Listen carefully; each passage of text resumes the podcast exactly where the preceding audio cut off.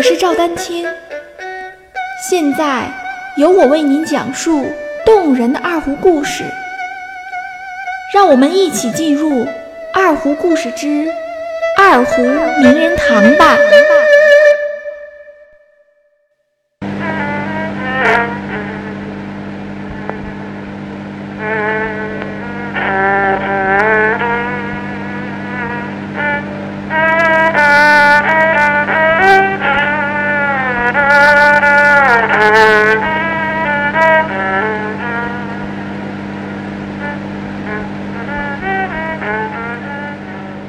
这是一首乐曲，一个人物，更是一段故事。二泉映月几乎成为了中国二胡音乐的代名词。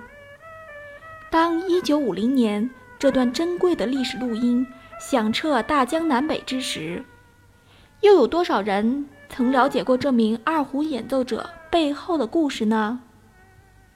是的，1950年这首乐曲录音的演奏者正是阿炳，中国近现代一个著名的民间音乐家。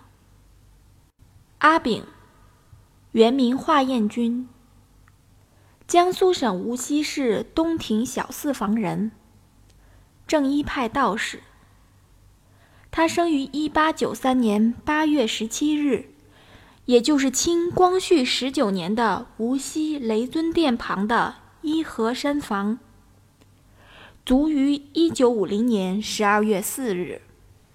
华彦钧的父亲华清和，一说为无锡城中三清殿、道观、雷尊殿的当家道士，也有说是无锡洞虚公道观、偏殿、雷尊殿的当家道士。他非常擅长道教音乐，并会演奏多种民间乐器。而华彦钧约3岁的时候，母亲就去世了，随后由同族的婶母抚养。1901年，8岁的华彦钧便开始当起了道士，一边在私塾读书，一边随父亲学习鼓、笛、二胡、琵琶等乐器。12岁的华彦钧已能演奏多种乐器，并经常参加诵经、奏乐等各种民间活动。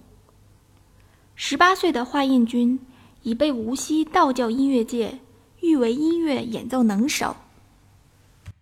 我的个人网站已经正式上线，网址为 zaodanqing.com， 也就是赵丹青的全拼字母加上点 com。 你也可在百度搜索赵丹青二胡艺术网，获取相关网页。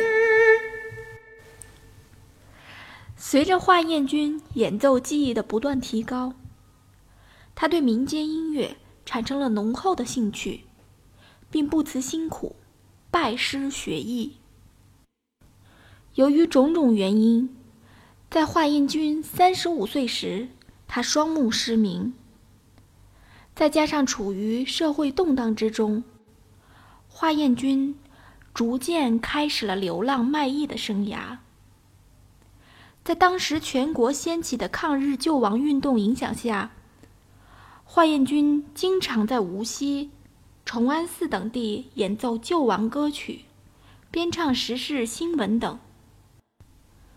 在多年的流浪生活中，华彦钧接触到了许许多多江苏一带的民歌、丝竹乐、锣鼓乐、戏剧等。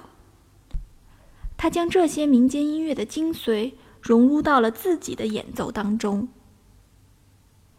在1950年夏天，华彦钧为后世留下了6首器乐曲的录音，分别为3首二胡曲、寒春风曲、听松、二泉映月，3首琵琶曲、龙船、昭君出塞、大浪淘沙。可以说，华彦钧借演奏这些乐曲，不仅表达了他对现实生活的沉思，也寄托了他对未来生活的憧憬。华彦钧一生演奏数百首民间乐曲，但遗憾的是，大多已失传。而关于仅留存的这6首乐曲的录音过程，下期节目我将继续讲述。欢迎继续关注我的节目《二胡名人堂》。大家如果需要与我进行交流，也欢迎添加 QQ 号2263787308，昵称为光明行。更多精彩内容，欢迎关注微信公众号“赵丹青二胡艺术”。